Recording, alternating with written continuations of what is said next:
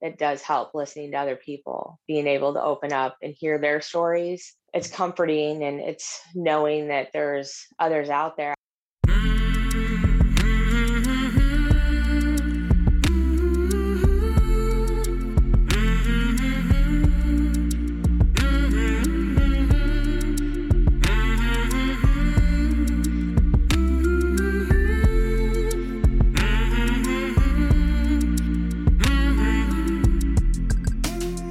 Hey there, my name is Sean, and this is Suicide Noted. On this podcast, I talk with suicide attempt survivors so that we can hear their stories. Every year around the world, millions of people try to take their own lives, and we almost never talk about it. And when we do talk about it, many of us, including me, are not very good at it. So, one of my goals with this podcast is to have more conversations and hopefully better conversations with attempt survivors. Now, we are talking about suicide, so this may not be a good fit for everyone. Please take that into account before you listen. I do hope you listen because there is so much to learn. If you are a suicide attempt survivor and you'd like to share your story, I'd love to talk. Please reach out. Hello at suicide noted dot com or on Facebook or Twitter at Suicide Noted. I want to thank all of our suicide attempt survivors who have joined me here on this podcast, and to everybody out there who listens. I really appreciate it. And I've got another podcast. It's called Grit, True Stories That Matter. It's part of a larger storytelling organization, and we will soon be launching a project in which we are helping survivors of suicide craft and tell their stories. I will put a link in the show notes if you are curious about that and would like to learn more. Today, I am talking with Michelle. Michelle lives in Missouri, and she is a suicide attempt survivor. Hey, Michelle, how you doing? It's nice yeah. to meet you. You too. I know that you're Michelle. I know that you're in Missouri. Yes. First of all, thank you, of course. Oh, no, thank you. Because I really don't have anyone to talk. I don't really talk to anyone about this. So this is something new for me as well. It's weird in a way that people don't seem to have people often to talk about it. It's uncomfortable. It's uncomfortable, I think, for people to, they get silent and they get uncomfortable and they don't know how to react to it, really. The reaction is just kind of, it can be jarring when somebody says something like that to another person, I think. And I grew up in an Irish Catholic family, a lot of drinkers, tons of mental issues that were swept under the rug that nobody really talked about. I, when I was younger, had two, I guess they're distant cousins. I, I didn't really know them because I was a lot, lot younger, like grade school years, who had one had attempted and it didn't work, and then attempted again and it did. And another one committed suicide. And then the most recent one was um, just my cousin back in November of twenty nineteen. And that's probably where it's triggered me the worst. I, I that was my trigger, I think. And I think my family knew it. Basically, what all start when it all started was I was in junior high. My parents, out of the blue, decided to get a divorce. Well, I, I don't know how out of the blue. It was out of the blue to me and my sister. I have one sister. They asked us to go upstairs, and uh, they had something to talk to us about. And we thought that they were going to have another baby. That's what's, I was such a surprise when we came down and my father said that he was leaving and he felt like he was missing something. And, and I was a daddy's little girl. So I played a lot of sports. I think that helps a lot with mental illness as well, but it's almost like it's an addiction too, because I lived and breathed basketball and got on select teams and had a great beginning of a future with it. But then once the divorce hit, I started hanging out with a rougher crowd, and I OD'd on alcohol going into seventh grade, uh, was hospitalized. They thought, and that wasn't on purpose. It was on accident because I didn't know what I was doing. I was drinking with a friend, and we just kept drinking and drinking. And um, once they, uh, I guess, once the divorce was final, we moved out of my childhood home, and I started going to public school. That was a complete change for me as well. I, I grew up in Saint Louis and in the county area. Once I got into a regular school, public school, it was seventh grade, and um, I realized how sheltered I was, I guess, in Catholic school. We didn't have Black people in our Catholic school. I didn't interact with Black people or any other ethnicity of people. It was all, all white. And so I thought, you know, that was something new. And I was a little bit bullied when I first started. Um, and I was used to being kind of the popular one. I slowly started hanging out with um, like the wrong crowd, I guess you could say, and kind of got back into basketball, but not fully. My father was still around, but not the same as he was obviously growing up.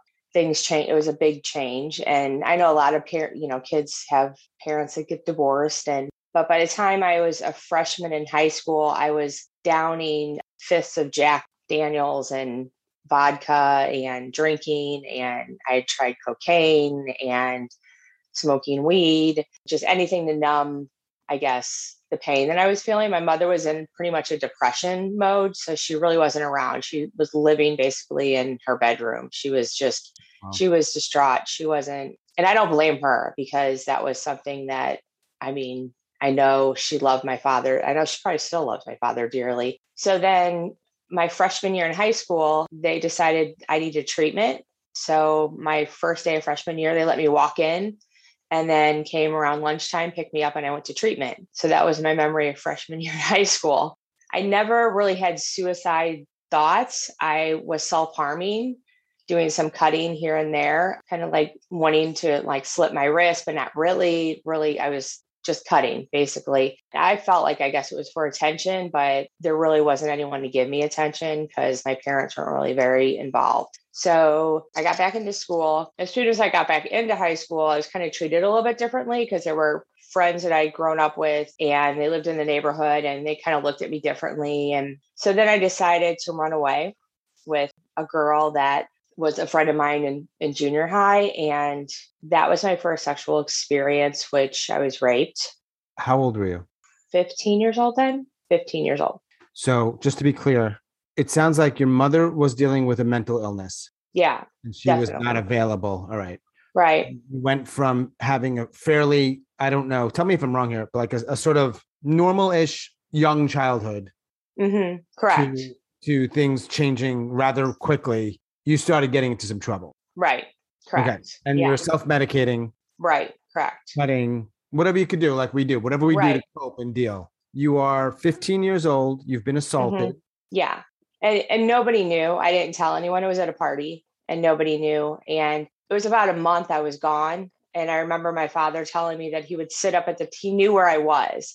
He would sit up at the top of the street, and he actually went to the house of her, you know, I was living in her basement, and her, her father lived upstairs, and her father didn't know I was living there. She was basically sneaking me. And then once he found out that I was there, I had to just start staying at, they were basically guy friends' houses. After I was sexually assaulted, I was pretty sexually active after that. I just, I think that goes along a lot with, I don't know if I'm bipolar. I don't know. I mean, I was diagnosed so long ago when I was a teenager with manic depression and anxiety. I don't know. I think I might be bipolar. I've gone to a psychiatrist. I've been put on meds. Um, I've tried therapy. I make it to the third session at the most, and then I stop because it's so hard. It's just, I feel exhausted after I go. I, I know it makes me feel better in the long run, but it's just, it's not a weight that comes up off of my shoulders. It's more of just bringing it all back in. So then, yeah. So once I was, had nowhere else to go, I went home. We moved out of my childhood home. We're, we're living in a two bedroom apartment, me, my mom, and my sister. My sister was pregnant at the time. She was nineteen. I was treated basically with kid gloves. My mom had finally started dating somebody. I was on Prozac and something else. I don't know. I think it was something to help me sleep. One night I was home alone. My mom had gone out to dinner with her boyfriend. I don't know where my sister was. There were some guy friends that came over, and I basically was assaulted again by one of the guys. And then once they left, I just feel like I was in a fog, and I walked into my kitchen, grabbed both my full bottles of pills, and just downed them. I don't even know if I wrote suicide letters. I think I did, but I I haven't been able to talk to my mom about it because I'm afraid it's going to just upset her too much. And I don't really know how to talk to her or anyone really about any of it, that like it affected my family so much that I don't know how to find out those, like, I want to learn about those details. Like I've even mentioned, I want to go back in time. I want to go back to the hospital and get my hospital records just to see. So I, I downed the pills. And, and I, I do know that my mother said she was at dinner with her boyfriend at the time, and she had a feeling that she had to come home. So she came home, and um, she could hear me breathing funny in the other room. Um, and she came into the other room, and I was completely unconscious. She said she called the pol- she called the police, you know, the ambulance, whatever. And they said that, you know, there wasn't time. They had, if they could get me in the car to get me to the emergency room uh, right away. I kind of remember maybe fighting, or maybe they told me I was fighting. It was the boyfriend. He was like trying to, you know, keep me contained or whatever. And I guess I was fighting. Um, I do remember when we got to the hospital, I feel like I was almost dying. Like I could see above, like I could see the stretcher, and I could see me getting put on the stretcher and going into the I C U. I, my stomach was pumped a few times. They said the only thing that saved me was it was an upper and a downer, basically. So um, if I had just taken one of it, one or the other, whatever, it would have, it probably would have been a lot worse outcome. After that attempt, I was in intensive care. I don't know how long, a few days maybe. The only thing I remember about that was waking up and having my grandparents above me and me being so angry that I was alive. I was so mad. And they just looked at me. And I remember them saying, she looks demonic, mm. because I must have just been completely, I don't know, like just that angry. I was pissed. And then the next thing I remember, I was in another treatment center, and I was there for thirty days. Um, and then finally the insurance ran up, and they brought me into a room with my mom, my dad. They said, you have a choice. You can either go to the city hospital, because I was basically defiant and not really participating in a lot of the therapy and stuff, and um, stubborn, or you could go live with your father. And I said, I want to go to the city hospital. I was scared to death of my dad. He was, he was a very, he coached me in basketball. He was a very disciplinary father. And my mother, I knew, was a lot less. She was very lenient. She'd let me get away with anything. Mm-hmm. So of course they didn't, they were like, no, you're coming home with your father. So they got me back into Catholic school, started playing basketball again, and I was doing great. I was playing back into sports. You know, I was partying a little bit, some healthy boyfriends, healthy relationships. I had a long-term relationship my senior year. After my senior year, we're still together. My long-term boyfriend that I had, I got pregnant and I ended up having an abortion. After that, I kind of, we broke up. I kind of went into another out of, out of control rage. Uh, I started doing heavier drugs, was doing a lot of cocaine. I guess they call it Molly now, but it was ecstasy then. Doing a lot of, going to a lot of clubs. It was a lot of fun, but living downtown in Soulard, which is a hip area, I kind of just partied myself into a hole and hit rock bottom and really had nowhere else to go. I lost my job. I was getting ready to lose my apartment. I tried college. I played basketball my freshman year. I just couldn't. I hated school. You got an office job. At this point, how many times did you attempted suicide? That was, I've only had one major. That was my one major at, um, it was sixteen years old. You've had the one attempt. Is there a second attempt? Yes. Okay. When yes. does that happen? That happened um, when I was twenty-three years old. You had the attempt at sixteen, and I think you did a really good job of painting the sort of picture as best you can of your life. And it just sounded difficult. And I, it's also yeah. sounded like you went through some darker times, then it got a little better, and it was up and down. Mm-hmm. You're in your early twenties, you're partying. Is that right? Is that the right age? Early twenties? Right. Yeah, early twenties. And you've lost your job. Mm-hmm. I felt I hit rock bottom. I was yeah. getting ready to lose my apartment. I went across the street and called my aunt, who, where my mother lived, um, asked to speak to my mother. And my aunt said um, she was busy. And so that was basically a big, you know, denial, rejection, because I didn't even have a phone. So then I went back into my apartment and I downed a huge bottle of Aleve and woke up a couple of days later, again, was pissed that I was alive. All right. So both times you tried, you tried it with pills. Right. Pills. Right. Both times you tried, you were pissed when you woke up. Mm-hmm. The yeah. first time it sounded like you went to some kind of treatment. Uh-huh. So when you when you passed out, were you home? Yeah, I was in my apartment. Did you live alone? Yes, I lived alone. Mm-hmm. So when you woke up, was did somebody find you? Did somebody call you? No, Did nobody you... knew. Nobody knew. I just woke up and nobody and you, knew. Did you get sick? I don't remember. I don't think I did. No, I was doing a lot of drugs back then, but no, I was, I just woke up and I was pissed. I was like, well, I didn't have any other, anything else to take. So yeah. So after that, I knew I had to get my mom. So I, I moved into a friend's house because I knew I was losing the apartment, and I finally got a hold of my mom. Okay. Why did you want to talk to your mom? Because my mom has always really been there for me. She's still there for me now. And she's always been um, my rock, basically. I mean, I've probably put her through a lot of hell, but um, I don't know. I just, she's always accepted me no matter what. Me and my father really have no relationship now, but um, just throughout my whole life, my mother has been there for me. I was going to go move in with her, basically. I needed help. So, and that's exactly what I did. I went and I moved in with her. I had um, an abusive boyfriend at the time that followed me to, my mother uh, was living in Columbia, Missouri at the time. He followed me. And um, so that's, I got pregnant. Basically, my daughter saved me. She, she saved my life, because after that, I pretty much lived for her. That's how it's been until okay. now. All right. So it sounded like you were almost homeless. Yeah, I was almost homeless. I would have been homeless had I um, not reached out to my mom. How many people in your life, going back to sixteen years old till this day, know that you tried to end your life twice? Uh, no, no one. Your mother doesn't know? I didn't tell her, no. About either of them? She knows about the first one, yeah. She found me. The first she one, found she found me. Husband. She saved me, yeah. Um, so, the second one, no. Nobody I, knows the, about that one. Okay. The first one, even though I know we're going back a few decades, how does your mother respond to you when she finds out that her daughter tried to end her life? We don't talk about it. Never? No, we don't talk about it at all. It never came up. Okay, so Mm-mm. Did you want her to talk to you about it? Probably not back then, because it, it back then, it was so long ago. It was almost taboo.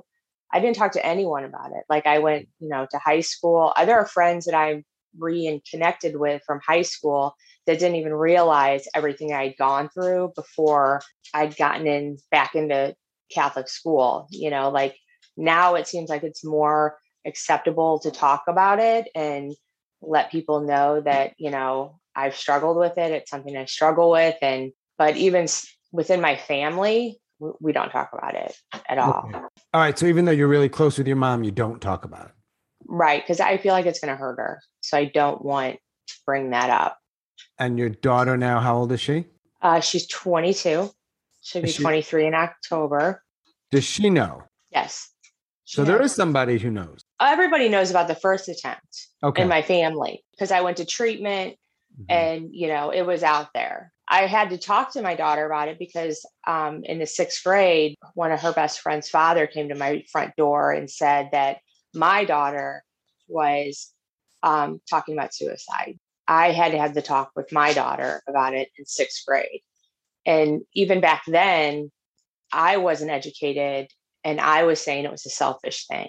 Did you think what you did when you were sixteen was selfish?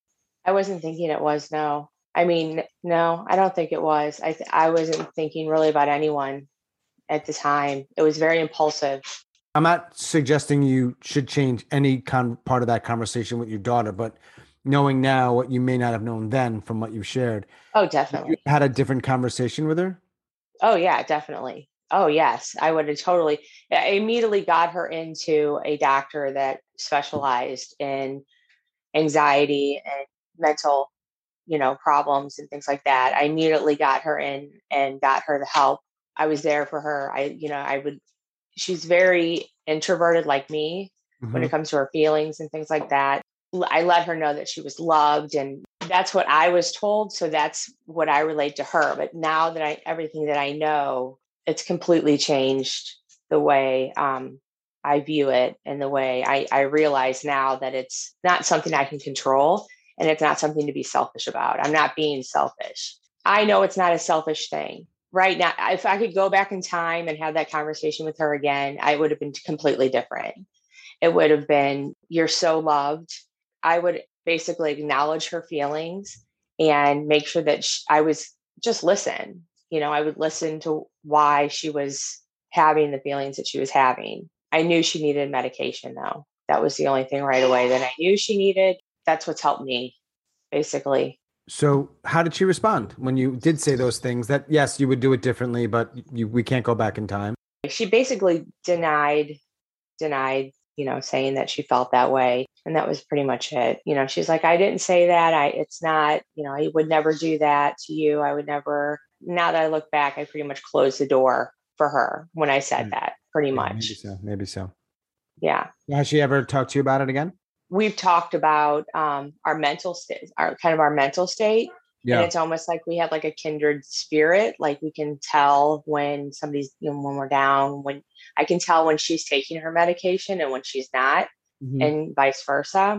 I think my whole family can kind of see, I don't know. I think it's something I see in people too, like mental illness or just depression, or in their eyes, you can kind of tell they've been through a lot. You know, like Anthony Bourdain, like that wasn't a surprise. People that have problems trying to, um, you know, they feel like they're running all the time or they can't settle. It just seems that's a, that's a common thread in, I guess, suicide, at least in my experience and the people that I've known that have left that way or died that way. I mean, my first experience, I had an ex-boyfriend that died by suicide. I've had, and his son died by suicide at the same age. I've had a couple of high school friends and grade school friends, children die by suicide. You know, like I said, I had a couple of cousins, and my most recent one, that's pretty much put the trigger. This is the first time I've ever had suicidal ideations. I've never had them before. They've always been impulsive. I never thought or planned about anything. I think COVID's really um, not helped at all. I've worked really hard on my career and where I want to be.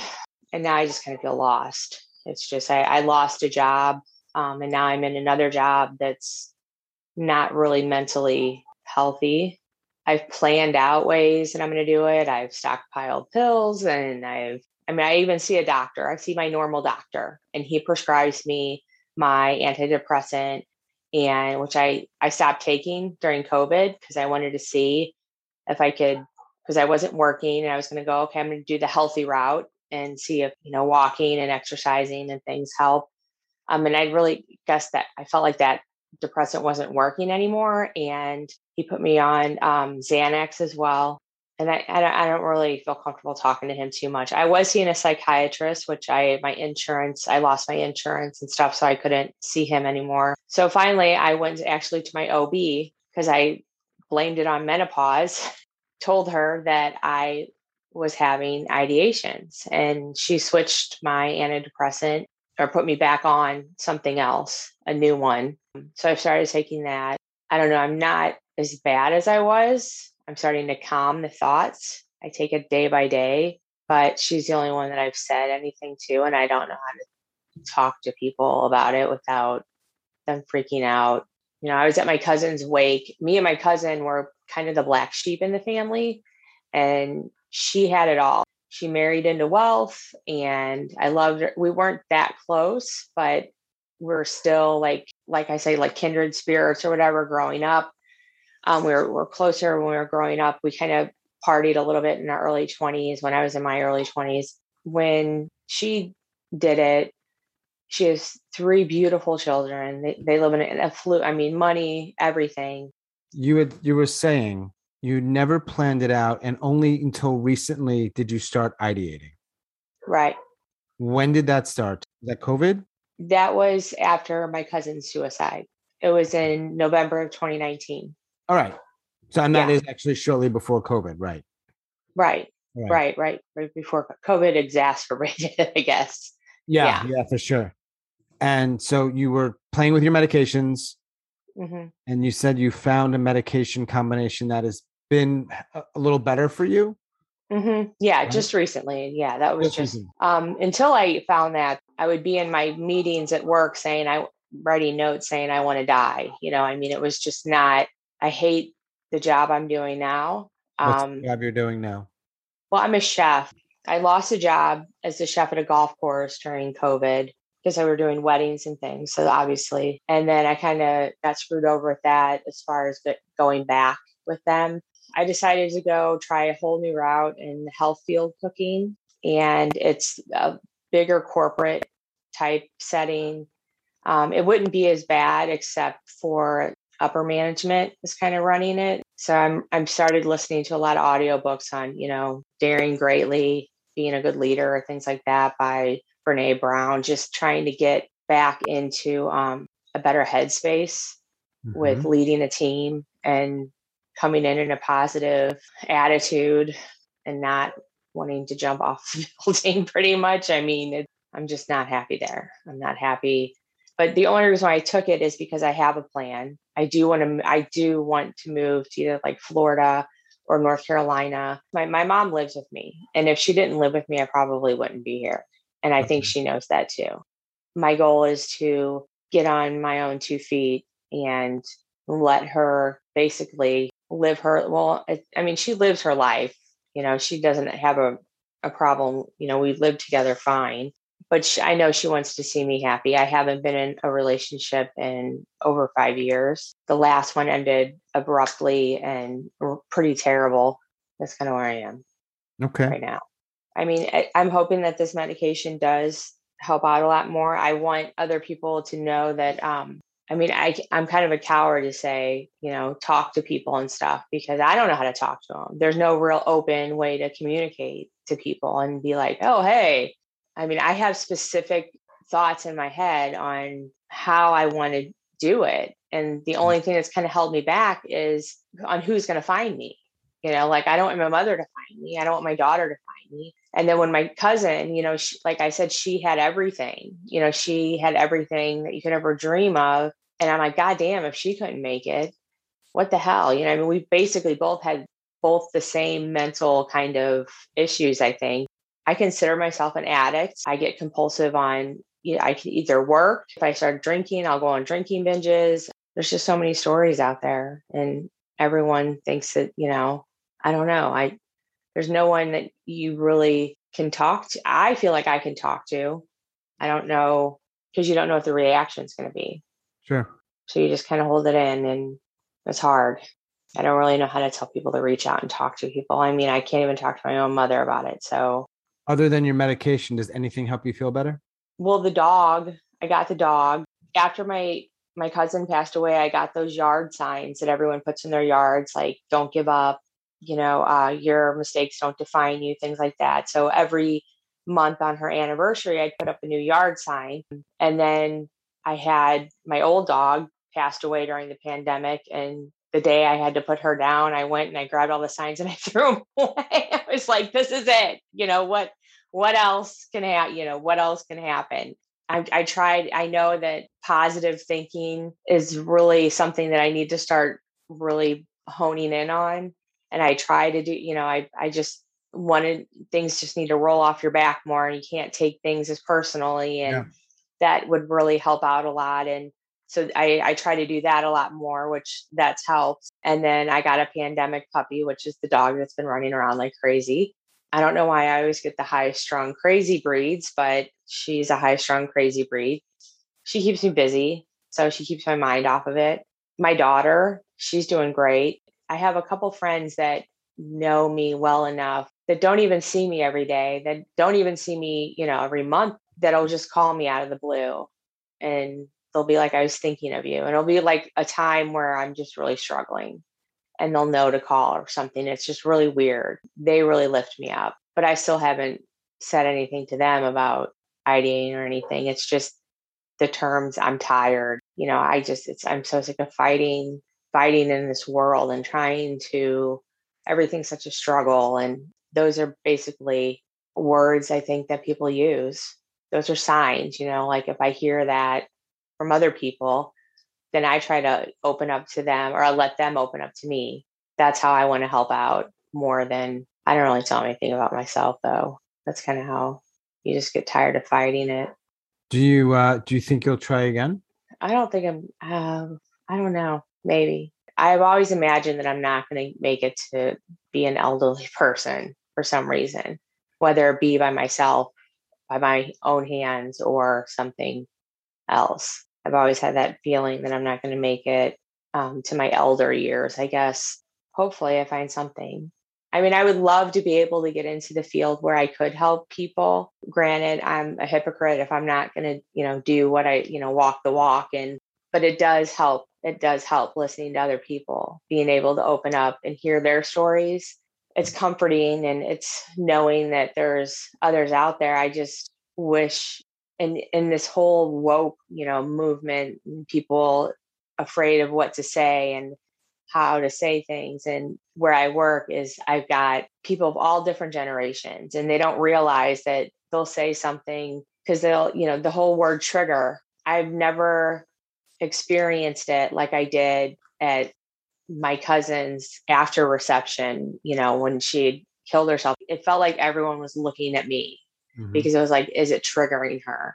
And they kept a glass of Jameson in my hand the whole time. It was like, because it just like, that's how we deal with it. You know, we're Irish Catholic. It's, and then they would look at me and be like, because it was such a shock. Nobody could believe that that she had done it because she had everything. It wasn't a shock to me.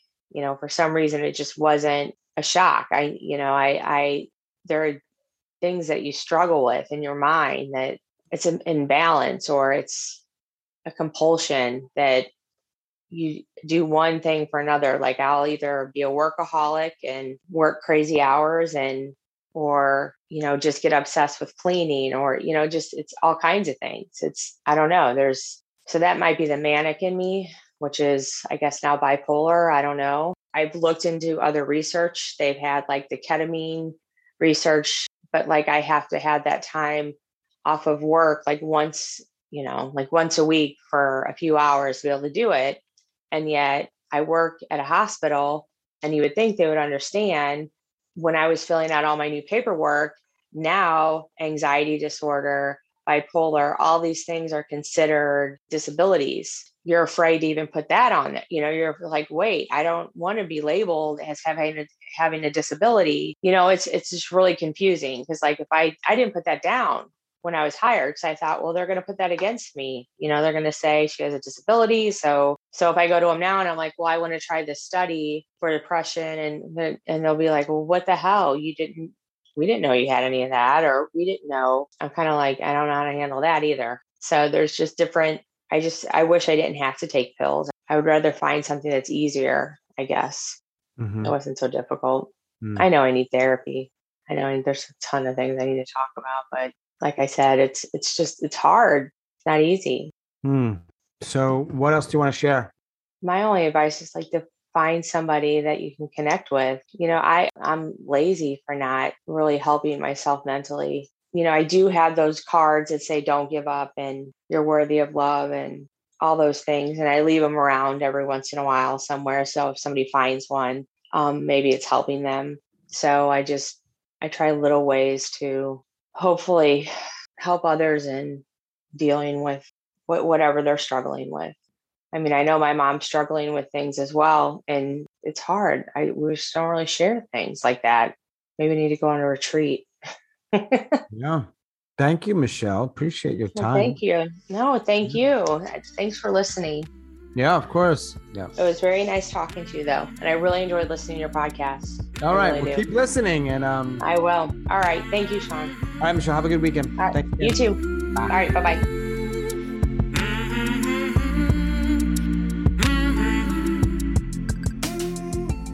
As always, thanks so much for listening and all of your support, and special thanks to Michelle out in Missouri. Thank you, Michelle. If you are a suicide attempt survivor and you'd like to share your story, I would love to talk. Please reach out. Hello at suicide noted dot com or on Facebook or Twitter at Suicide Noted. And please help us out. If you listen on Apple Podcasts, rate and review this podcast. It really helps people find us. That's all for episode number seventy-five. Stay strong. Do the very best you can. I'll talk to you soon.